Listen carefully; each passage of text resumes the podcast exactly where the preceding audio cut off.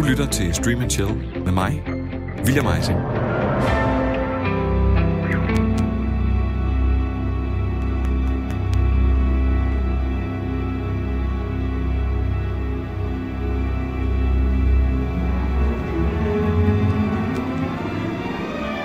I 1979 inviterede en mand ved navn Ridley hele verden med på en tur ud i rummet. På en rejse, de sent vil glemme.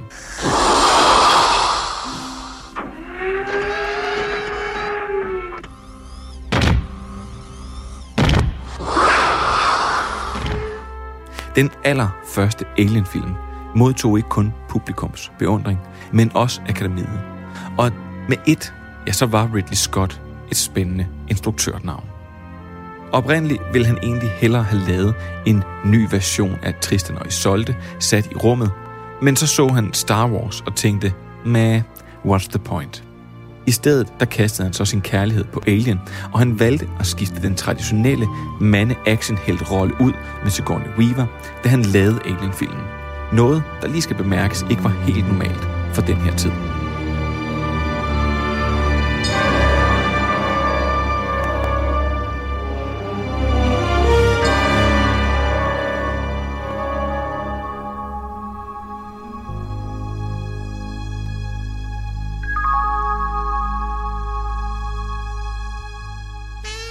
Efter Alien-succesen begyndte Ridley Scott at arbejde på en filmadoption af Dune. Men efter et års intensivt arbejde på projektet og broderen Franks pludselig død, ombestemte Scott sig. Han droppede Dune og kastede sig i stedet over Philip K. Dicks roman Do Androids Dream of Electric Sheep. Det blev til filmen Blade Runner, der udkom i 1982 med Harrison Ford i hovedrollen. He say you under arrest, Mr. Decker. Got the wrong guy, pal. Lofa, Nehojma. Jeg Blake. He say you Blade Runner. Tell him I'm eating. Captain Brian. Blade Runner er i dag, hvad man kan betegne som en klassiker. Og hvis jeg lige skal være helt ærligt, så er det en af mine absolut favoritfilm. Ikke kun fordi jeg elsker Harrison Ford i rollen som Rick Deckard, men også for det eminente arbejde, der er gået i kulisserne og historien. Flere anmeldere har sågar skrevet vidt og bredt om filmens kulturelle betydning for hele sci-fi-genren. Og hvis det ikke var nok med det, så skulle den også blandt andet have været med til at lægge grundstenene til hele cyberpunk-genren. Desværre blev Blade Runner ikke en kommersiel succes. En testscreening for et publikum, der ikke helt forstod filmen og slet ikke slutningen, sendte studiet i en dyb panik. Og de besluttede sig for at klippe filmen fuldstændig om. Det var pænt sagt. Hvis jeg skal være helt ærlig, så slagtede studiet den her film. Og derfor så floppede den kommercielt.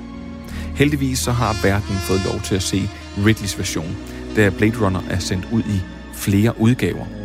Og det seneste, ja det var, da han samarbejdede med Warner Studio og udsendte Blade Runner The Final Cut i 2007, lige 25 år forsinket. Efter Blade Runner lavede Ridley Scott faktisk endnu et sci-fi mesterværk. Som sådan. Det er lidt en stramning. Men det var en utrolig syret og en fuldstændig vanvittig dyr Apple Macintosh reklame, bare kendt som 1984. shall talk themselves to death, and we will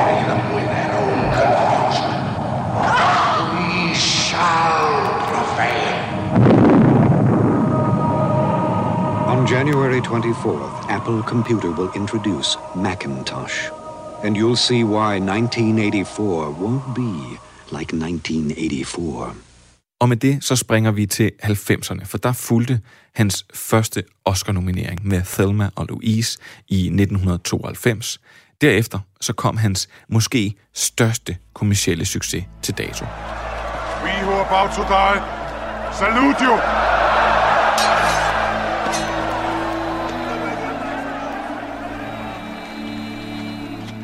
Gladiator fra 2000 med Russell Crowe i hovedrollen som den hævndrevne romerske general Maximus.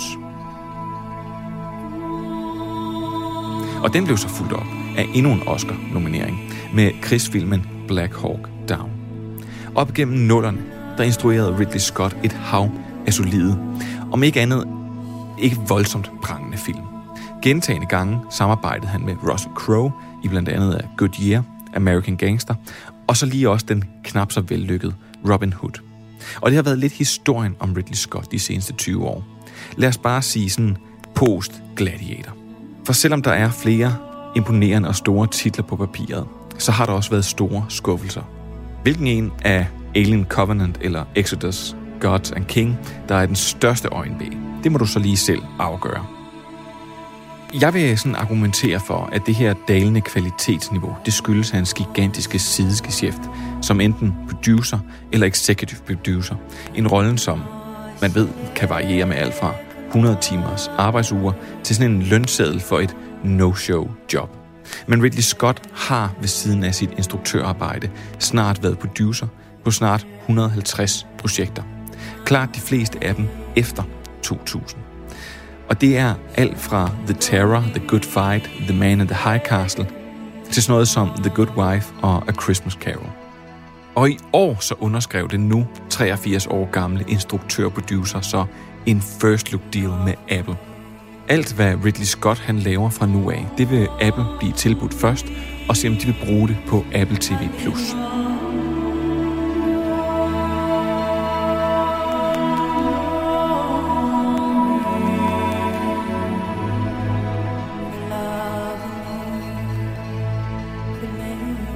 Ridley Scott er en af den her verdens helt store instruktører.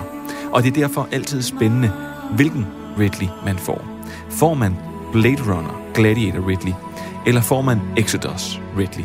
Og det er netop af den grund, vi her i Stream Chill kaster os over Raised by Wolves, der endelig får premiere på HBO Nordic, og som er produceret og instrueret af Ridley Scott.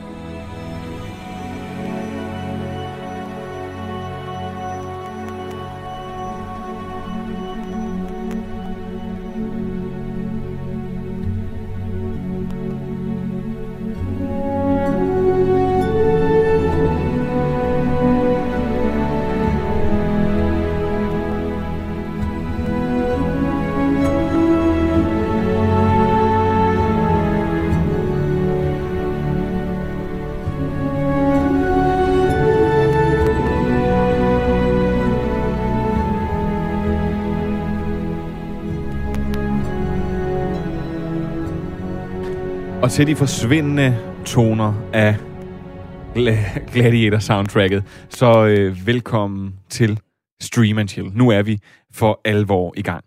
I den her uge, der skal det handle om Race by Wolves, som, hvis du ikke lige havde fanget det, er øh, med Ridley Scott bag kameraet. I hvert fald noget af tiden. Og så er Disney kommet med en stor bunke nyheder. Men og det vil jeg faktisk sige, der er faktisk en endnu mere fantastisk nyhed end alle de Disney-nyheder, der kom. For jeg har en anbefaling med i dag, og så det er lidt af en nyhed, fordi det, det er en opfordring, jeg faktisk gav for lang tid siden her i programmet til de streamingtjenester, der nu lytter med. Og den blev hørt, og det er dejligt. Så mere om det senere, hvor det her så vil give mening. Men først så skal jeg byde velkommen til mine to inkarnerede streamer, når det kommer til serier. Manden, der trækker i trådene, Aarhus Filmbys Godfather, Ronny Fridtjof. Velkommen til. Tak, William, der lige har kværnet to kæmpe bøger Ja. Burger King. Jeg har aldrig set nogen, altså simpelthen hammer to mega gigabøger ned på den måde. Den, det er ene godt var, gået. den ene var stort set kun kød. Øh, og øh, ham, der sad og kiggede misundeligt på, mens han også selv satte noget til livs, det er øh, grækerdanskeren, der har gjort en levevej ud af at se film og serier. Og det er dig, Andreas Halskov. Jo tak, jeg er glad for, at du lige nævner mit græske ophav, fordi så kan jeg jo få en chance til at sige, at, at mit yndlingssoundtrack i en Ridley Scott-film, det må vel være Vangelis synth-track mm. til Blade Runner. Ui. Ja, og det er, jeg vil sige, det tror jeg faktisk også må være mit. Der var, der var simpelthen, en, det var Love Theme, vi hørte fra øh, Vangelis øh, fra Blade ja. Runner. Den, der er altid en undskyldning for at spille den. Men jeg synes meget, meget mere vigtigt end det, så har Ronny under hele introen siddet og sagt, jeg kender den der. To, jeg har spist middag med den og den. Og øh, det sagde han blandt andet, da vi, øh, øh, those who are about to die, salute you. For det var jo Svend Ole Thorsen. Det er det. Din Det er ven, jo- som du spiser middag med, når du er i Hollywood. Nej, stille og roligt, stille og roligt. Nej, det, du leder alt efter, altid efter anekdoter, så må jeg jo fortælle dig, hvor jeg har nogen ind i det her øh, Hollywood-univers. Og det har dig, Svend Ole Thorsen. Jamen, vi har, vi har haft sådan, det er fordi, at øh, Rasmus Heide, instruktør, og jeg, vi har været i, i LA nogle gange, øh, i forbindelse med, at vi jo har lavet nogle film, der har klaret sig godt her, her i Danmark. Og når man så kommer derover øh, med de salgstal, vi har haft derovre, så bliver man faktisk veltaget imod. Øhm, men øh, men så, så, jeg kan ikke huske, hvordan det kommer, så jeg tror faktisk, det, det er Rasmus Heide, der i sin tid introducerede den kontakt, og, og så havde vi så en, øh, sådan en, en frokostaftale med Svend Ole, hver gang vi var derovre, og hørte så rigtig mange anekdoter fra ham, plus han gjorde det, at han tog simpelthen en gaffel, og så havde vi, øh, vi havde øh, altid en kæreste med, tror jeg, jeg mener, jeg kan ikke huske, om det var mig eller Heide, det var sikkert på skift, men så, så lavede han lige sådan en rose ud af en gaffel. Som han bukkede. Han bukkede simpelthen en gaffel, mens vi sad der, så gav han til at sige, Men, men man skal også huske på, at Svend Ole Thorsen var jo et ordentligt brød. Han ikke var, han er. Han er et ordentligt han, er- brød. han er jo verdens stærkeste mand. Det er jeg Og, sikker på, at han øh, stadigvæk er. Og så I hans øh, alder han har været med i, øh, han har været med i blandt andet de to Conan-film. Ja. For actionfans. Prøv at det var faktisk det, det, vi lige skulle starte med at snakke med. Vi skal jo snakke om Raised by Wolves, men jeg synes også lige, vi er hurtigt, når vi nu har dig, øh, her Ronny. Druk. Ja. Er det, bliver der Oscar-guld til Danmark i den her omgang? Det vil jeg gerne satse på. Jeg vil sige, det, det eneste, der kan vakle der, nu, nu kender jeg ikke modkandidaterne, skal lige sige, så på den måde er jeg måske i virkeligheden en, en dårlig til at give odds, men, men jeg vil bare sige, filmen som en helhed, øh, og, og det den kan, i forhold til temaer, og i forhold til, altså, hvor, hvor god den er, og hvor godt og velspillet den er, og at de også kender Mads Mikkelsen. Det er også noget med tit og ofte det her, de kender nogle af de her skuespillere, der faktisk også er med i den her Soon he will be the wizard. ja, præcis. Nej, så, øhm, så jeg, tror, jeg tror, den har rigtig gode chancer. Jeg, det eneste, der kan stå imod, det er som sagt, at temaet omkring druk, det er jo ikke sådan, at filmen den på den måde fuldstændig afviser, at man skal ikke drikke. Den, den, den kan jo sådan en lille smule forhælde i det, og, og vise, at druk også kan noget. Indtil et Det vist punkt. det- Indtil et vist punkt. Altså, Altså, det tror jeg, vi er mange danskere, der... lige siger, at druk kan rigtig noget. Det, det kan virkelig noget. Hvis man ikke druk prøvet kan noget, det skal Ja. man prøve det, ikke? Nej, øh, så, så lad os se. Det, jeg tror, det, der er noget politisk korrekthed i det, som kan være det eneste, der spænder ben for den, ellers så tror jeg, den vinder. Det, det tror jeg, det tror, jeg tror, det tipper til den tid. Det tør jeg godt putte nogle penge på. Og med de opmuntrende ord, så synes jeg egentlig bare, at vi skal kaste os ud i noget helt andet. Ikke druk, desværre, men uh, Raised by Wolves.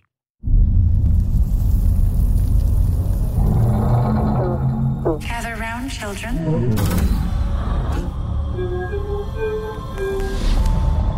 The Earth was destroyed by a great war. I was programmed to protect you. And now we start again. Does anyone know the story of the three little pigs? The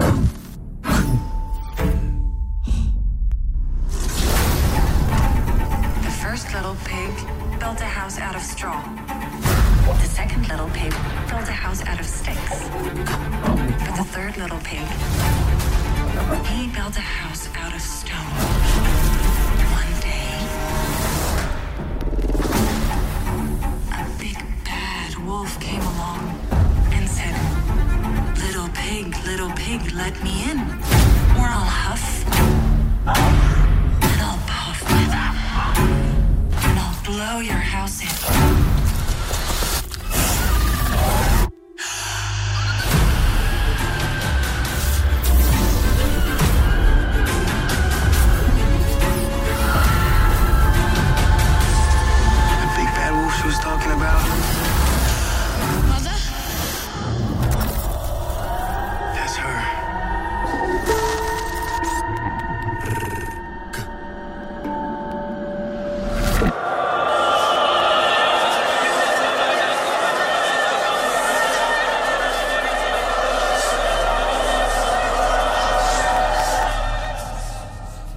Androider, en slags menneskelignende robotter, med navnene Father and Mother, får til opgave at opfostre børn på en fjern planet. Men opgaven er langt fra lige til, da menneskene i denne verden er splittet af religion og potentielt tror børnenes eksistens. Raised by Wolf er skrevet af Aaron Guzikowski og med Ridley Scott som producer. Han har også instrueret de første to episoder. Danske Amanda Collin har rollen som Mother. Race by Wolves er 10 episoder, der alle sammen kan ses på HBO Nordic.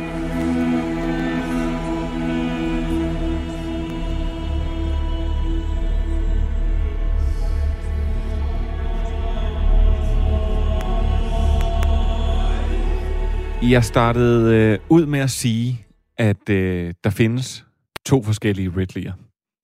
Der, finder, der findes Gladiator og Blade Runner og Thelma Louise og Alien Ridley. Og så findes der sådan, jeg skulle næsten sige post 2000 Ridley, altså Exodus og øh, Prometheus øh, Ridley. Hvilken en Ridley har vi fat i her, Andreas? Er det en Ridley Scott i topform, eller er det lidt på den lade side? Altså, der er jo mange øh, virkelig tydelige Ridley Scott motiver og figurer i spil her. Vi har jo eksempelvis, nu nævnte du tidligere selv, den her stærke kvindefigur, som typisk hos Ridley Scott har noget lidt androgynt over sig. Amanda Collins karakter her i. Øhm, det kunne jo godt vække mindelser om Alan Ripley fra Alien, eller måske øh, nogle af hans fine figurer, ikke mindst Daryl Hannahs karakter, måske fra øh, Blade Runner, øh, eller i øvrigt de stærke kvindefigurer i Thelma Louise.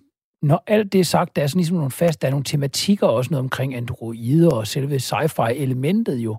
Så der er nogle genremæssige ting. Der er også et, et lyddesign, der kunne vække mindelser om noget af det flotte lydarbejde, som blandt andet Karen Baker Landers har lavet for ham i Gladiator. Hun lavede også øh, justeringerne på lyddesignet til øh, Final Cut af Blade Runner med forskellige typer af regn og sådan noget. Hvad hedder det? Der, der er alle de elementer. Når det så er sagt, så er problemstillingen her, at den slet ikke er så, i hvert fald ikke for mig, så umiddelbart fængende, som det der, den der fantastiske, det fantastiske firkløver film, som du startede med at nævne. Altså, Alien, Blade Runner, Thelma Louise og Gladiator.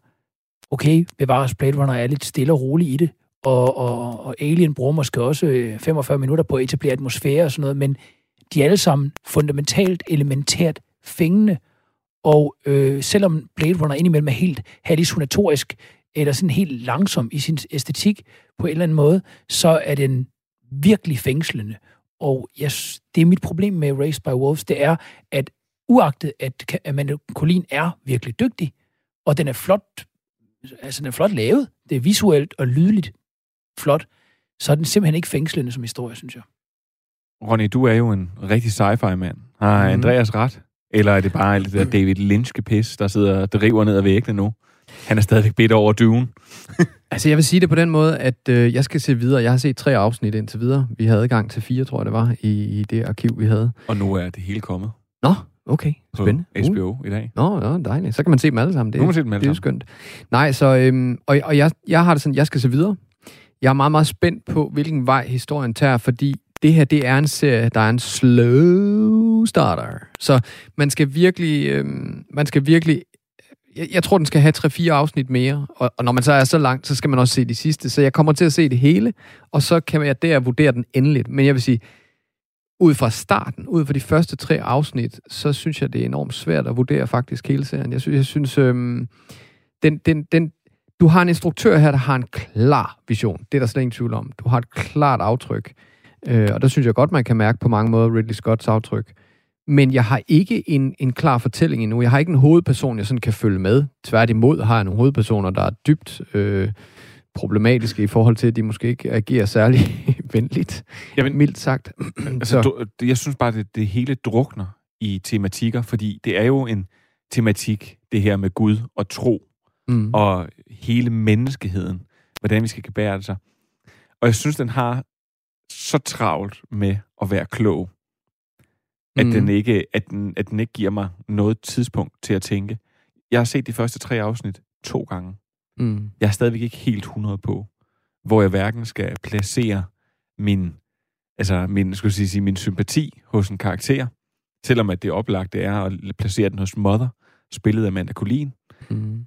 Og jeg er ikke helt sikker på, hvad historien er.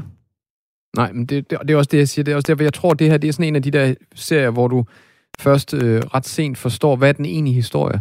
Og, og der er jo allerede nogle tegn på, i hvert fald her i de første tre afsnit, at der er altså noget sympati, der vender for nogen. Man begynder at forstå nogle mennesker, der gør noget ret usympatisk, øh, eller nogle, nogle androider, der gør noget usympatisk, måske er en årsag. Altså, og, og der er noget omkring det her med, med religion, der selvfølgelig spiller en, en stor rolle også i den tematik, og er det rigtigt at tro på noget, eller er det ikke rigtigt at tro på noget? Og der vil jeg sige, der, der har jeg indtil videre oplevet, at man selv er sådan lidt og er i tvivl om, Gud, hvad prøver den at fortælle mig? Fortæller den mig, at det er rigtigt at have en religion, eller fortæller mig, at det er forkert at have en religion? Og jeg, jeg er bare spændt på, hvordan jeg bliver rykket rundt i mine egne tro, fordi jeg er selv, øh, jeg er selv en, der ikke øh, der, der gerne vil se ting øh, som et faktum. Samtidig er jeg også sådan en, der godt kan lide at tro på noget, der er større end os selv. Så jeg, jeg elsker lidt Så det der, er- den, elsk, elsker den tematik, hvor man bliver rykket lidt rundt i, hvad er egentlig mest rigtigt? At tro på det, man kan se foran sig, eller tro på det, man måske ikke altid lige har foran sig. Så du er i hvert fald ikke et fremtidigt medlem af Påskekirken. Øhm, nej, det, det er jeg nok ikke. Det er jeg ikke, men jeg, er- jeg, er, en, jeg er en stærk tro- øh, troende i forhold til de, øh, de faste ritualer, vi har med hinanden og familie og kærlighed, og det er jo også en del af religion. Så. Og så, sige, så, så prøv at se, hvem jeg spørger nu, skulle til at sige, fordi jeg vil jo netop sige, at det ikke er et problem, at en serie måske ikke præsenterer en så klar handling, en så klar historie i de første tre timer, og det spørger så manden, som synes, at Twin Peaks Return øh, var fantastisk. Og ikke, at vi skal indlede en diskussion på mm. det, Andreas, men er det ikke et problem, at vi sidder og ikke er fanget? Er det os, der er for dumme? Jeg synes ikke, Twin Peaks The Return overhovedet på nogen måde forsøger at sælge mig en historie. på intet tidspunkt tænker jeg, at det er, den egentlig vil fortælle mig en historie, for at være helt ærlig. Og der ved jeg godt, at jeg lægger mig ud med en masse uh, Twin Peaks-fans, der er langt mere diehard, end jeg er. Uh, jeg synes, den oplever jeg som reelt billedkunst, og slet ikke som noget andet. Det her, det oplever jeg som en historie, og jeg tror, det er rigtigt, som Ronnie siger, det er en slow burner, eller en slow burn, og jeg, man skal sikkert give den rigtig meget mere en chance, end jeg har gjort. Jeg har set fire afsnit, og den har endnu ikke fænget mig for alvor. Jeg kan jo egentlig godt lide de der religiøse og filosofiske elementer, som tit er på spil øh, i science fiction-genren, og som Ridley Scott jo også, jeg ved godt, det er Philip K. Dick, der har lavet historien bag, bag Blade Runner, men som han jo også dyrker i den. Det er jo en ekstremt filosofisk film, synes jeg, og hvad hedder det? Men det er ligesom om det filosofiske lag, der ligger i Blade Runner. Jeg behøver ligesom ikke at have forlæst mig på René Descartes for at kunne få glæde af Blade Runner. Øh, jeg kan dog godt huske, at det var også sådan en, vi diskuterede tilbage i gymnasieårene, hvor der også var nogen, der syntes, det var en røvkedelig film, og man faldt i søvn til Blade Runner og sådan noget, fordi den også havde et meget dvælende, langmodigt tempo, og man skulle ligesom acceptere nogle ting, og Leonard Maltin øh, skrev i sin movie, en video guide, at det var en dårlig film, og man kunne knap leve sig ind i, i Harrison Fords karakter, som virkede lidt robotisk, eller hvad det var, han sagde, ikke? hvilket selvfølgelig synes jeg er lidt ironisk i forhold til filmen, men på samme måde kan det godt være, at Raised by Wolves, den, som Ronnie siger, at man skal have, give den så meget en chance, at når man har set de der 7-8 afsnit, inden at den så helt slutter, så kan det godt være, at der er nogle ting, der pludselig går op for en, og det kommer til at virke tilbage på de første afsnit på en måde, der gør dem mere credit, eller giver dem mere credit, end jeg gør det nu. Men hvis det var en film, og det er jo bare det, det, er det der er min pointe. Fordi min påstand er, at når jeg, altså, når jeg sidder og ser det, det er jo det, jeg i hvert fald, når jeg sidder og ser den, så jeg simpelthen ikke kunne, selvom jeg tænkte, nu ser jeg den virkelig intensivt, så jeg ikke kunne samle mig om det mærkelige plot. Jeg ikke kunne følge med, fordi enten så det ikke interesserede mig nok, enten har jeg ikke kunne lide sådan det der virkelig sci-fi aspekt, og så, og, eller også har jeg bare ikke rigtig kunne følge med. Og det er der, hvor jeg tænker, er det ikke problematisk, at hvis det her det har været en film, så har vi cirka været 40 minutter inde i en to timer og 10 minutter lang film, når man har set sådan 3-4 afsnit. Og hvis man stadigvæk ikke er helt med, så ved jeg godt, men, men så, er der, så, så meget film er der heller ikke tilbage. Så er man måske afskrevet lidt. Vi kan jo ikke tillade sig at sidde og sige, at du skal hen en 5-6 afsnit i serien, før 10 rigtig falder, når der er 10 afsnit. Jeg ved godt, der er en sæson 2 på vej. Altså, jeg synes... Øhm, altså, det, er jo, det er jo en ting, man kunne diskutere mange øh, serier, og der i sidste ende er der også ens egen smag, der selvfølgelig afgør, om man vil in- investere 10 timer i, i måske en forholdsvis lille pointe. Grunden til, at jeg skal se resten, og ikke bare melder pas indtil videre, det er fordi sansindtrykkene på det, jeg ser, uagtet om jeg øvrigt får en historie ud af det lige nu og her, de er så store, og de sætter så gang i så mange tanker, at jeg synes, det er interessant nok at, at give det et øh, skud.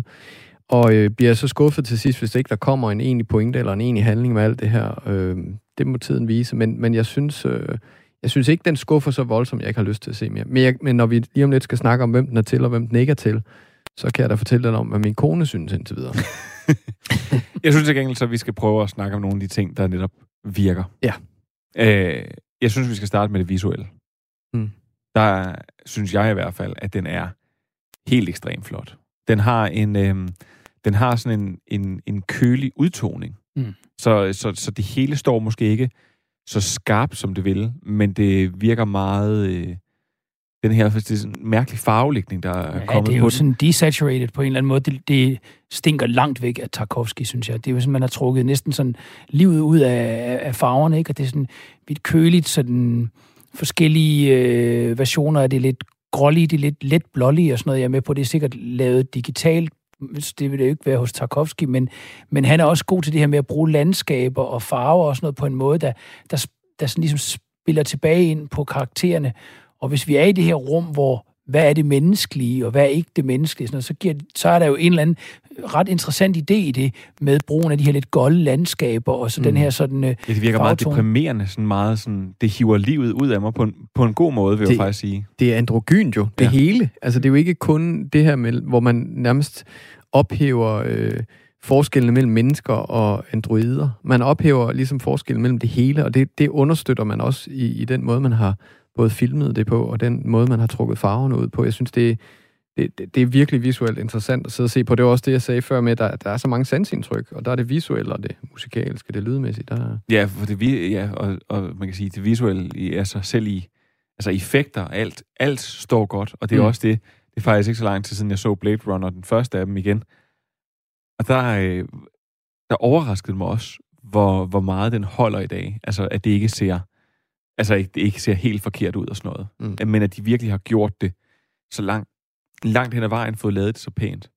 Og så synes jeg faktisk, at hvis vi virkelig skal tage klaphatten på, men det synes jeg ikke engang, vi behøver her, det irriterer mig bare lidt igen, at vi har en serie, hvor at vi har en dansker med, som spiller virkelig, virkelig godt. fantastisk. Hun lidt, spiller lidt, virkelig godt. Lidt eller Dracula-serien, hvor Klaas Bang også var og spillede virkelig godt. Men hvor jeg bare sy- synes, altså det irriterer mig at se serien. Sådan har jeg det ikke. Jeg, jeg bliver ikke irriteret, jeg bliver nysgerrig, og jeg er spændt. Og jeg vil også lige sige til, øh, altså til dens forsvar, øh, i forhold til det her med, at, at man måske, den bliver lidt langtrukken, eller, eller man leder efter ting, den overrasker os, og det synes jeg også er enormt positivt. Altså, da jeg, da jeg lige der var ved at sige, okay, ej, nu, nu, nu stopper jeg med at give den en chance, så gør vores hovedperson noget, som er så markant, at jeg tænker, okay, nu, nu bliver jeg lige hængende. altså, det er så markant, øh, at, at det, det, det skal vi jo ikke afsløre, men, øh, men ja. Ja, Jeg kan godt mærke, at jeg har været øh, mindre tålmodig med den end Ronny. Og øh, hvad hedder det? Øh, men altså, der er jo mange ting her i livet, som man skal give en ekstra chance, før man, øh, før man ved, hvad det reelt indeholder. Og jeg tror også, der var mange, der kunne have haft øh, glæde af at give Blade Runner en ekstra chance. Så det kan godt være, at den her... Den, Blandt andet studiet. Blandt andet studiet. Ja, ja, men og i, i henhold til det der, som han, når han er bedst, Ridley Scott, noget af det, han kan, det er jo, at han kan tage nogle stilretninger og nogle udtryk, som man forbinder med noget ældre, og bruge det i forbindelse med, forbindelse med for eksempel noget, der egentlig er hvad ved jeg, postapokalyptisk, eller egentlig skal foregå ude i en fremtid, eller sådan noget. Det kan godt være, at den foregår i, hvad er det, LA, november 2019, eller sådan noget. Hvad hedder det, Blade Runner, men æstetikken er jo hapset ud af 1940'ernes øh, noirfilm. Så der er et eller andet, det bliver ultramoderne på en måde, når man, øh, man kobler en ældre stilretning sammen med noget, der skal foregå ude i en fremtid eller sådan noget. I det øjeblik, man laver noget, der er helt nu, der skal ligne noget fremtidigt, og man bare opdaterer nuet, så kommer det til at blive sådan interessant på en corny måde, som I jeg elsker Tilbage til Fremtiden 2. Men Tilbage til Fremtiden 2, der ligner alt jo 80'erne, ikke bare det, der foregår i 80'erne. Altså, den, den stinker jo af den tid, den er lavet i os, på den gode måde. Hvad hedder det? Blade Runner, den virker tidløs. Og øh, når han er bedst, synes jeg, at, han- at det har en, tid, en tidløs karakter. Jeg synes heller ikke, den her, den lugter kraftigt af at være lavet i år andet, end at der, måske, der er måske nok nogle tematikker, der virker tilbage på den her tid, vi er i. Men den vil sikkert se lige så smuk ud Mm. om 20 år. Og er faktisk det sjove er, at netop, som jeg husker det, netop Blade Runner, er jo, øh, filmen er jo med til at grundlægge hele steampunk-universet. Øh, simpelthen jo netop, fordi det er noget, man aldrig... Altså, han er også ude at opfinde noget, som man ikke har set før. Og jeg tror, det er også det, der sker, det er, at man får... Jeg får personligt så, høj, øh, så høje forventninger, øh, når jeg skal se noget, der er lavet af Ridley Scott, at at, at, at, og jeg må sige, det har været blød mellemvare, hvis, altså på de bedste dage, efter han lavede Gladiator, og det virker bare som om, at han tager alt for mange projekter ind, og han laver alt for meget, og han siger ja til alt for meget, og så er han altså også efterhånden lidt over 80, som jeg husker det. Så det er, øh, altså, at det er en mand, der skal være både instruere film, og være med til at skrive alt muligt, og være executive producer på en, øh, en håndfuld serier, der kører på sådan en 5-6 sæsoner. The Good Wife and The Good Fight og sådan noget. Det, det giver bare ikke mening for mig, at han skal lægge sit talent der, i stedet for at fokusere det på noget. Ja. Ja, Øh, jeg så faktisk- kom den opsang til dig, Ja. Ridley. Ja, lige præcis. Fra Ridley. William. Ja, men øh, prøv at høre, det var faktisk øh, sådan, at, øh, at tidligere i år, der havde vi et øh, live show, Mm. og der var øh, Amanda Colin, og hun var så sød og øh, svare på flere af mine spørgsmål. Og jeg synes lige, vi skal have et, et lille udkast, et lille, en lille bid af det, hvor vi hører faktisk, hvordan hun endte med at gå fra nærmest noget shit happens og øh, en frygtelig kvinde til at være i en stor international produktion. Hvordan fanden havnede du i en øh, Ridley Scott-serie? Jamen, øh, det gjorde jeg, fordi at jeg blev inviteret til en festival i Irland med en frygtelig kvinde, som blev inviteret derover til en festival, som hedder Subtitle Festival, som er europæiske film, hvor at der sidder en meget, meget dygtig mand og udvælger talent fra Europa. Funklende stjerner fra, Funklende måske. stjerner. Og så øh, blev øh, filmen, øh, der bliver vist film i fire dage, europæiske film med subtitles, der er navnet. Og så kommer der øh, et par skuespillere med fra de film, og så rigtig mange caster. Og så har man sådan nogle speed dating møder i fire dage, hvor man simpelthen bare tråler igennem kaster. Og øh, det var jo virkelig, virkelig en fed festival at blive inviteret til. Og så en af dem, der ikke var på min liste, det var Kate, som castede den her serie. Men hun så heldigvis en frygtelig kvinde, og jeg sad heldigvis i baren, fordi det er en meget afslappet festival bagefter. Og så, jeg husker nærmest, at hun sådan, kom sådan hen til mig meget, meget tæt, og var sådan, can we talk? Og så, øhm, ja, så tog vi et glas vin, og hun fortalte om projektet, og så gik det meget hurtigt derfra. Nu siger du, altså var det, så, så ventede Ridley Scott op på et værelse? Eller? Nej, ej, så... Åh, oh, nej, nej, nej, okay, der lyder meget for... Ej, det Wow. er virkelig... Take it to another level. Lad os sige det på en anden. Nej, det foregår på en lidt anden måde. hvor Altså, øh, Ja. Knap så, knap så Ja, ja. William, du er altid elegant. Det er jo min opfattelse af mediebranchen. Nej, prøv at høre. øh, øh, ja, hva- hvis man vil høre øh, mere til Amanda, og hvordan hun bærer over med mig, der, øh, der kommer til at sige de helt forkerte ting, så skal man bare gå tilbage, og så skal man finde øh, det show, der hedder, det program, der hedder Den Der, med liveshowet og The Undoing. Der er øh, nærmest en halv time med Amanda, som var meget flink, og meget okay med de ting. Jamen, det, var, jeg det er at meget sige. interessant at høre faktisk om den måde, hun er kommet ind i filmen på. Det skal man høre. Altid. Ved du hvad, med det, så synes jeg, vi skal finde ud af, hvem der vil blive rigtig glad for Raised by Wolves. Det her er Radio 4, og du lytter til Stream Chill, programmet, der giver dig det nyeste inden for tv- og serieverdenen. Du kan altid finde os på diverse podcasttjenester og på Radio 4's hjemmeside og app. Ja, Ronny, du sagde, når vi kom hertil, Ja. så havde du i hvert fald noget med din kone. Det har jeg. Min kone Mia Fridjof, hun har nu sammen med mig set halvanden afsnit. Jeg så de sidste halvanden på arbejde i dag. Åh, oh, det skal I ikke sige til nogen. Øhm, det er jo dejligt at være chef. og øhm, jeg tror ikke, hun skal se mere. Det okay. tror jeg ikke. Og, og så kan man sige, hvorfor? Fordi hun kan egentlig også godt lide sci-fi, hvis det, hvis det fanger hende. Og det gjorde det her ikke. Og jeg tror, det handler om, øhm, hvis man sidder i den her coronatid og leder efter noget, der er lidt positivt, og, og, og måske har en, en eller anden form for, for, for happy end, eller i hvert fald en, en hovedperson, der har en mission, der ikke nødvendigvis er at ødelægge det hele, så, øh, så skal man ikke se den her. Det, hun- det er ikke en, der får en ud af coronakrisen det, psykisk. Så hun sagde, Ronny, hvis vi to vi skal have en happy end, så, Ja, øh, så- skal, så så, er det så skal den den her... her. Øh, Det, det, det, tak, William. Selv tak. Andreas. så, nej, ikke. Du kan jo muligt sige noget til mig, der kan virke lige så fedt, som det, du sagde til Amanda Collin. så, altså, men, jeg, altså, jeg tror, og det er faktisk interessant, det Ronny, hun, øh, Ronny han siger, fordi det er jo, hvad hedder det, øh, jeg ville egentlig umiddelbart tænke, at denne her serie vil gå til primært folk, som i forvejen er meget interesseret i science fiction. Mm. Øh, jeg tror ikke nødvendigvis, det har nogen betydning, om man holder af Ridley Scott som instruktør. Nej. Han arbejder jo også med alle mulige genrer. Men jeg tror, hvis man overhovedet ikke er interesseret i det fantastiske, eller i, i det science fiction kan, øh, det kunne også være det postapokalyptiske måske generelt, så, så tror jeg ikke, den her serie er noget for en. Men hvis man har en fascination af det, så tror jeg, man vil give den lidt mere snor i hvert fald. Og det, det, det skal den have, for at man kan reelt bedømme den. Dermed også sagt, at min bedømmelse i sagens natur er, er lidt fattig, for man kan jo ikke bedømme en hel serie på fire afsnit, men man kan sige, der skal i hvert fald noget til, fordi jeg har faktisk set utrolig mange science fiction film og undervist i science fiction på universitetet og sådan noget, men den fangede ikke mig øjeblikkeligt. Men er der ikke også mange mennesker, der synes, at, øh, hvad ved jeg, 2008 uh, Space Odyssey, den lige krævede lidt tid. Ikke? Der, der er der mange eksempler på science fiction film, der gør. Den har jeg jo ikke set fuldt ud endnu. Jeg har simpelthen faldet i søvn et par gange. Og det, det er jo en af dem, hvor jeg også tænker, den skal jeg en dag se. Hvor jeg, fordi jeg er sikker på, at jeg også øh, Det kan være, synes, den er fantastisk. du skal virkelig skal have sovet igennem den dag, hvis Ja. du skal kunne holde dig vågen. øh, prøv at høre, så vil jeg sige, jeg vil virkelig gerne kunne lide den her.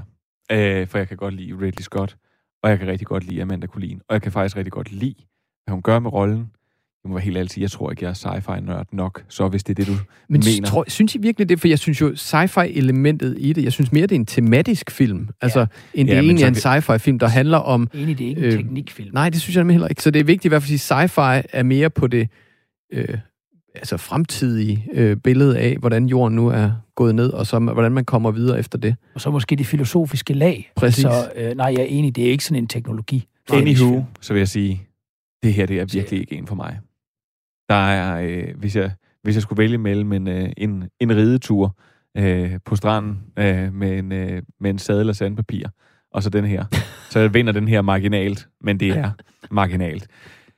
Lige meget hvad, du skal måske ikke lytte til, hvad jeg siger, så kan du lytte til Andreas og Ronny, og i hvert fald prøv selv, for Race by Wolves, den ligger på HBO Nordic nu.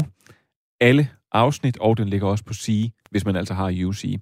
Og når produktionen rigtig åbner op igen, så er der også en sæson 2 på vej. Og med det, så tror jeg faktisk, det er tid til nyheder. Oh, yes, I see. Good news, everyone! Og i nyhedernes verden, der må det øh, være det helt store Disney juleshow, vi skal rulle ud nu her. For for godt en lille uge siden, der holdt Disney nemlig en større præsentation, både for deres filmunivers, men også for Disney+. Plus. Og vi kan lige starte med det, fordi Soul, det helt nye store Disney Pixar-hit, som skulle have haft julepremiere og fået alle øh, børnefamilier og unge sjæle i biografen, den får nu ikke biografpremiere, sjovt nok. Den ender nemlig på Disney+. Plus. Så den 25. december, når du øh, vågner, så kan du vågne til stemmerne fra Jamie Foxx, Tina Fey og Questlove. Uha, blandt andre. Øh, men prøv at Soul, det er bare toppen af det store Disney-bjerg. Fordi på den her præsentation, der havde de 61 titler med. Så derfor så selekterer vi lige lidt. Så er spændende serienyheder. For der er virkelig, virkelig mange spændende filmnyheder. Men af de spændende serienyheder, der er følgende. At uh, The Mandalorian, Star Wars-serien, den får to spin-off-serier. Det bliver Rangers of the New Republic, og så bliver det Ahsoka, øh, som allerede så lige afslører der, at det nok kommer til at handle om Ahsoka Tana, der er en af de bærende kræfter i animationsserien Clone Wars, og hun er gennem den serie blevet lidt af en fanfavorit, og havde blandt andet så sin live-action debut her i The Mandalorian i sæson 2. Så det er noget fans virkelig har håbet på, at hun vil få en live-action-serie. Det gør hun så nu. I andre Star Wars Disney News blev det bekræftet, at serien Andor, som handler om Cassian Andor, en karakter fra 2016-filmen Rogue One, der bliver spillet af Diego Luna i filmen, og så også i den her serie, altså er på vej. Det minder Disney også bare ligesom om, og ligesom at de også sagde, at serien Loki også er på vej. Og sidst men ikke mindst, så afslørede Disney, at Hayden Christensen, som indtog rollen som Anakin Skywalker i episode 1, 2 og 3, vil genoptage sin rolle i den kommende Obi-Wan Kenobi-serie, der kommer eksklusivt på Disney+. Og i andre Disney-nyheder, så kommer der altså også en øh, serie af Wayana øh, og Zootopia og en Baymax-serie. De er alle sammen på vej. Ja, og så tror jeg, vi har fået nok af Disney for den her omgang. Ronny, han nikker. Øh, så jeg kan bare sige, at når du vågner op og har det virkelig skidt den 1. januar, og det eneste, du har brug for, det er dine bedste venner, så kan du ikke længere finde dem på Netflix. Og det er selvfølgelig serien Friends, jeg snakker om. Fordi rettighederne de overgår til HBO Max. Men HBO Max er ikke landet i, det, øh, landet Danmark på det tidspunkt. Men så er det heldigt, at HBO Nordic har fået rettighederne. Så du for gang nummer 1 million kan se Friends igen den 1. januar. Juhu! Ja, og med det, så tror jeg faktisk, vi er færdige med nyhederne. Så hørte jeg dig sige, simpelthen gennemgå nyhederne, uden at nævne, at uh, Lars von Trier, han netop har, langs, eller netop har forklaret, at uh, der vil komme en tredje sæson af Ride, som vil komme på Viaplay, produceret i uh, samarbejde med Centropa i sagens natur. Det synes jeg da også er en nyhed. Og så kan vi måske lige i, hvad hedder det, henhold til det, vi har talt om med Ridley Scott, også nævne, at der faktisk er en Alien-serie på vej, øh, som bliver skabt af Noah Hawley, ham som folk kender som skaberen af Fargo. Så det var bare, måtte jeg lige tilføje det? Ved du, hvad det der det er, William? Det er sådan en... Lige ned over fars knæ, og lige... Og med det så er nyhederne færdige for den her gang. Det her er Radio 4, og du lytter til Stream Chill, programmet, der giver dig det nyeste inden for tv- og serieverdenen. Du kan altid finde os på diverse podcasttjenester og på Radio 4's hjemmeside og app. Ronny, du startede med at sige, at jeg har en serie, jeg gerne vil anbefale. Og Mm. så siger jeg, at altså nu, fordi vi ikke skal have endnu et Andreas tilfælde, så siger jeg, hvor ligger den så? Mm. Og så finder vi faktisk ud af, at man ikke kan se den. Ja. Men hvad kan jeg sige? Det er, det er jo fordi, da jeg er på vej herop, så, så har jeg jo altid den der undskyldning med i bagagen, der hedder, jeg har kun set den serie, som du har bedt mig om at se, fordi jeg har en kone og tre børn, og så jeg kan ikke nå at se så meget. Men så tænker jeg, okay, nu skal vi bedømme en sci-fi film eller serie. Hvad er der egentlig af sci-fi serier, jeg har set, som har gjort et stort indtryk på mig? Og så kom jeg lige pludselig i tanke om, at øh, en af de sci-fi serier, der nogensinde har gjort det største indtryk på mig, det var en, der jeg så var 10-11 år gammel, som hed Vi. Jeg husker stadigvæk, hvordan de her... Det, det, det handler om nogen, øh, som går mænd blandt os mennesker, og ligner os mennesker. Og, og, øh, og som jeg husker, der er vist noget med, at de selvfølgelig vil invadere og have hele jordens, øh, jordens ressourcer. Men, og så en gang imellem, så trækker de huden af, og så kan man så se de aliens indenunder.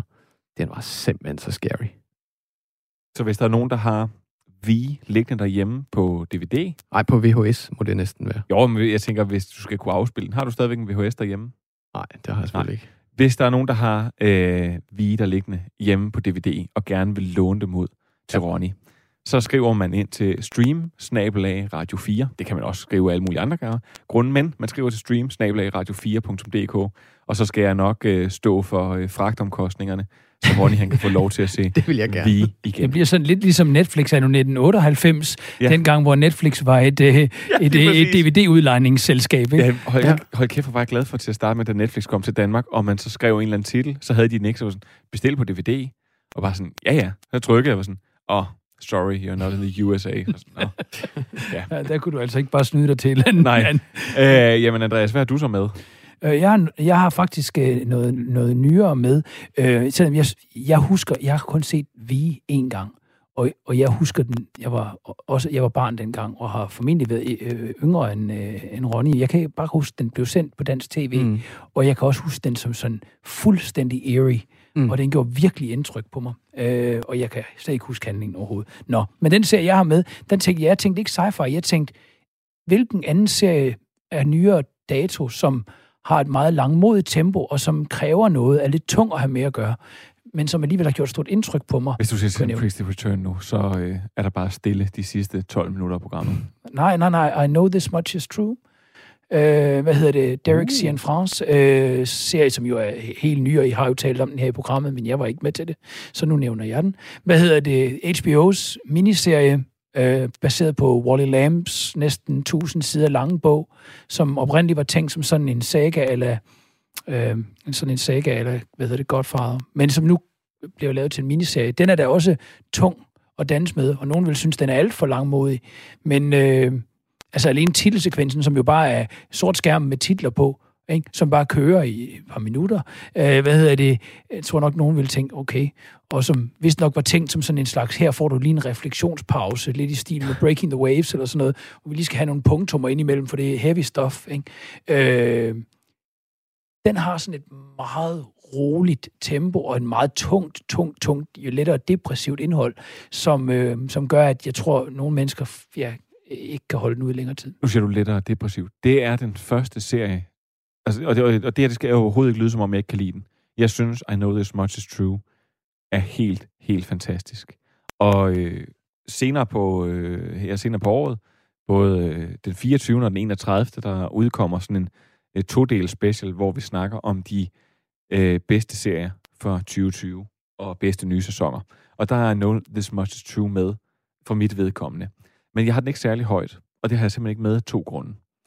Den ene grund er, det er den første serie, jeg kan kunne binge, fordi den simpelthen var så ulidelig hård at se. Øh, og simpelthen af den, af den grund, at den er så hård at se.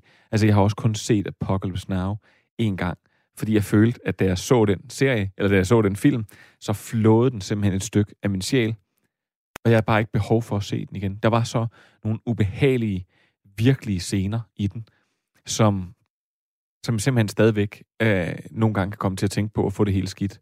Øh, og, og, og, og, det, og det samme det samme er der her i I Know This Much Is True, fordi den er, øh, den er fortalt i sådan et mærkeligt, sådan lidt, den hopper lidt frem og tilbage, Mm. og den gør ikke særlig meget ud af at tage mig i hånden, men det går så langsomt, så jeg forstår lige pludselig, at når den hopper tilbage, at det, jeg lige har set, det var noget, der var sket før.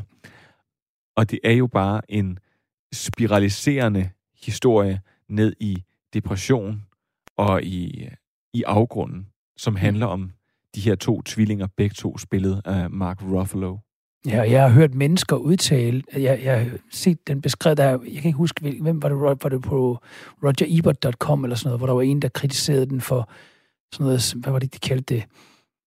Empathy fatigue, eller sådan noget, de mente. Man kunne ikke sådan blive ved med at holde med karaktererne over tid, og der er mange, der har kritiseret den for ikke at være realistisk og sådan noget. Så tænker jeg, det er jo egentlig dejligt, hvis man kan synes, den ikke er det, tænker jeg. Fordi hvis man nu, øh, hvis man kender til depression, øh, og enten er venner med, eller måske ligefrem har det i familiære sammenhæng, dysfunktion på forskellige måder, så tror jeg ikke, man vil sige, at det her det er en urealistisk serie. Den er også lavet i samarbejde med, øh, hvad hedder det, NAMI, som er en national, øh, hvad hedder det, ligesom sådan en national organisation, der bygger op omkring mental illness, så uden at det skal lyde som om, at serien den er sådan en løftet pegefinger om, åh, nu skal du passe på, hvis du har en, der har det dårligt, så skal du hjælpe vedkommende. Nej, det jeg egentlig godt kan lide ved den, det er faktisk, at den, jamen, den handler om depression, så er den også tung. Altså, og øh, den skildrer det komplekse forhold, der kan være imellem to brødre, hvor den ene bror egentlig gerne vil hjælpe sin anden bror, som er paranoid skizofren. Men den paranoid skizofrene bror er også skildret, som det sikkert vil være for mange, øh, som en, der er jo både kærlig, men også kamp meget en klods om benet på vores anden bror. Og den kompleksitet i relationen, synes jeg er skildret interessant. De spilles begge af Mark Ruffalo, men det er egentlig den der, han holder af sin bror og vil gøre alt for ham. Men indimellem føler han også, at han skal ofre sin egen tilværelse for sin bror. Jeg tror på den dynamik. Øh, uden Og, du- og, og, du har jo ikke engang ødelagt noget af serien ved at sige det her. Og man, kan, og man kan også fortælle anslaget, som lige meget om... Altså, det havde jeg også fået fortalt, før jeg så serien.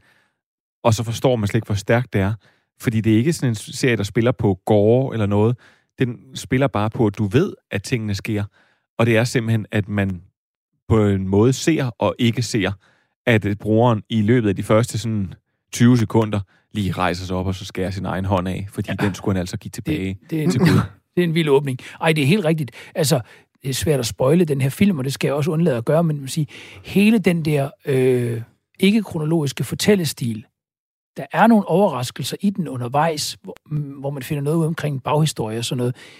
Men selve tematikken, den er tydelig fra seriens begyndelse. Og det var jo rigtig godt, fordi vi sad netop og efterlyst en serie, der kunne løfte os ud af den her coronadepression. Og så anbefalede Andreas så lige øh, den her. Øh, lige, et, lige et slag i sækken, kan man sige. Altså, vi har talt om druk, og så har vi talt om androider på golde. og en serie, man ikke kan se, men som man faktisk kan komme til os med, og så, ja. Jeg synes, Puha. vi skal lave en special, hvor Ja. sådan kommer du ud af coronakrisen I, bedst, med nogle know happy thi- series. I know this much is true på HBO Nordic. Ved du hvad? Det vil jeg gøre nu, Ronny. Fordi Nå, fedt. jeg har jo en forkærlighed for øh, det, som jeg tror, øh, nogen vil omtale lidt som noget skrald. Jeg synes jo til gengæld, at det kan være en kunstform. Har At du taget tæt med igen? Nej, nej, nej, nej. og, øh, at lave en, øh, en rigtig god sitcom.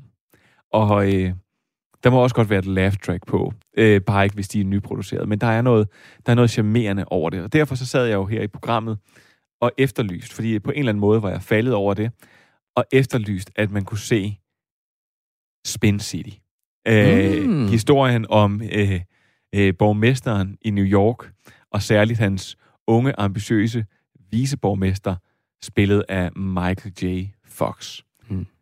Og men sanden, om jeg så ikke opdagede i går, at Viaplay, de nu har hele serien. Yes. Og øh, jeg tænker, I begge to har set Spin City. Ja, for dævlen da. Ja, ja. Og Er det Ja. nu, jeg skal komme med en anekdote om, jeg har, har gået ved siden af Michael J. Fox og, og skulle interviewe ham? Og simpelthen ikke kunne. Jeg var så starstruck. Jeg var 12 år gammel. Det var da Disney... Ah, 13 eller 14. Det var da Disney øh, Paris åbnede. Så blev jeg inviteret derned sammen med min far. Og øh, der var to dage, hvor der kun var kendte mennesker, der var dernede, og så nogle enkelte journalister udvalgt fra hvert land. Og i den her kæmpe park. Og altså, det, det var sådan, du gik blandt alle de her kendte, sammen med de her få journalister. Og der møder jeg så Michael J. Fox, som jo dengang altså, var så stor, det kan man slet ikke sætte sig ind i, øh, i forhold til øh, tilbage til fremtiden, og hvad han ellers ikke lige havde lavet der, som så Ja, nogen som teenager som mig var, og blomsterbørn. Altså, og jeg, og jeg, jeg gik bare, jeg skulle stille ham et spørgsmål. Jeg kunne simpelthen ikke. Jeg måtte give mikrofonen til min far og sige, du må lave det. Jeg kunne ikke. Men det er også... Det er Så ja, jeg har set den. Ja, men jamen, og, det, og det sjove er faktisk, at altså, hvis nu bliver det jo så lige helt sidetracket, men at han jo arbejdede dag og nat vidderligt, da han lavede Blomsterbørn, fordi han ikke kunne Ja. komme ud af sin kontrakt. Så han om aften og natten vidderligt øh, lavede Back to the Future, og han så om dagen kom og så lavede Blomsterbørn. Nej, det jeg vil sige, det er, at, at øh, der er et, sådan et helt klart, jeg har sådan et helt klart billede af, da Michael J. Fox, for det er jo her, at han i de her år på Spin City, som er et hit, at han erkender, at han kan ikke længere arbejde. Mm. Øh, hverken fuld tid, øh, heltid, halvtid eller deltid. Øhm, og der er et ret rørende afsnit, hvor det er hans sidste i den her episode, og de skriver ham ud, sådan så han stadigvæk kan komme tilbage, hvilket han også gør et par gange, som jeg husker det. Men fordi det er live audience, altså det er jo Mm. nærmest teater øh, på det her tidspunkt, så står de alle sammen og klapper, og så løber han simpelthen nede foran, øh, frem og tilbage og vinker, og øh, så tror jeg, at han ender med at løbe lige ind i armene på, øh, og jeg kan ikke huske, hvad skulle, Randall, et eller andet, sidder skuespilleren ham, der er, øh, der spiller borgmesteren, jo som, nem, som er to meter høj i virkeligheden, mod Michael J. Fox. 51. Ja, ikke, ikke, ikke, i hvert fald ikke to så meter. Altså, det, og de var virkelig glade for ham, og det, var, det er sådan et helt rørende øjeblik. Og det er ikke, fordi det er stor kunst, men det er virkelig, virkelig en solid sitcom. Mm. Og så kom Charlie Sheen ind, og øh, så vidt jeg har læst mig til, at det er det her, der skaffer ham rollen på Two and a Half Men. Mm. Altså, at de egentlig tager den rolle og løfter den, og øh, skruer endnu mere op for Charlie Sheen, magien. Vi har talt om det mange gange. Sitcom-genren er stor kunst, Mm. og det giver mig anledning til at give dig 20 sekunder, fordi jeg havde lige tænkt mig en lille bibemærkning. En serie, som aldrig blev til andet end et afsnit, der i dag kan findes på YouTube, og som jeg virkelig synes, man skal give sig selv chancen for at se, skabte Lucille Ball og Desi Arnaz. Det er egentlig Orson Welles, der har lavet den. Det eneste, han nogensinde har lavet til tv. The first ever film made for the box, som han sagde. Dengang i 1956 producerede de den. Den er så kom i, i 58. Det ene afsnit, der kom, det var piloten, som, hvorefter den blev skrinlagt. Den hedder Fountain of Youth, og findes første afsnit på YouTube. Den blev skrinlagt efter det afsnit, men afsnittet vandt en Peabody Award alligevel, til trods for, at det aldrig blev til en hel serie. Det er simpelthen en serie skabt af de to, som jo vi forbinder med Desilu Studios sitcoms tilbage i 50'erne, I Love Lucy, sådan noget. Og altså lavet af Orson Welles, og som kunne have været sin tids Twilight Zone. Så en, en mærkelig sådan, eller samtidens anden Twilight Zone. Så for at opsummere. I Know This Much Is True på HBO Nordic. Se den. Send DVD'erne til Ronny, hvis man har V, The Original Miniseries fra 1984. Ellers så gå på Viaplay og se Spin City. Og hvis du ikke har råd til andet end uh, licens og dermed uh, og den her dejlige gratis radiokanal, så kan du gå på YouTube, og så kan du se Fountain of Youth. Første 27 minutter. Resten Første blev 27 minutter.